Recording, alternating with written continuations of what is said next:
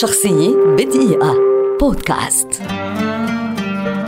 محمود الجندي ممثل مصري كبير ولد عام 1945 ويعد أحد أبرز وجوه السينما والمسرح والتلفزيون على مستوى مصر والعالم العربي في العصر الحديث.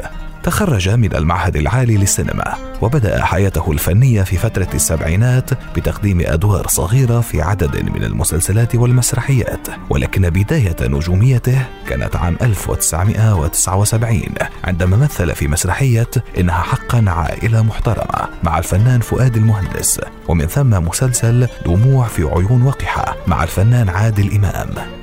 قدم بعد ذلك ظهورا قويا في مسلسل الشهد والدموع الذي مثل فيه دوري الأب والابن وشارك في العديد من الأعمال السينمائية والتلفزيونية. ومن أبرز مسلسلاته عائلة الأستاذ شلش والعودة الأخيرة مع الفنان صلاح ذو الفقار وضمير أبل حكمه مع الفنانة فاتن حمامة. ومن أبرز أفلامه الأسطى المدير وشمس الزناتي واللعب مع الكبار. كان صوته في الغناء عذبا وكان يقدم مقاطع غنائية في العديد من أعماله الفنية والمسرحية. وفي عام 1990 أصدر ألبوما غنائيا باسم فنان فقير لكنه صرح بأنه حاول دخول مجال الغناء ولكنه لم يحب استكمال التجربة.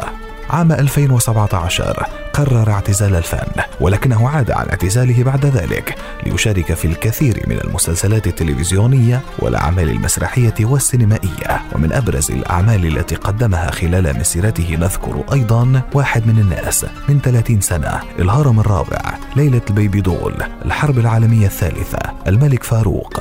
الدالي علشان ماليش غيرك وأفراح إبليس. في الحادي عشر من نيسان أبريل عام 2019 رحل الفنان الكبير محمود الجندي عن عمر ناهز 74 عاما إثر تعرضه لأزمة قلبية. شخصية بدقيقة. بودكاست.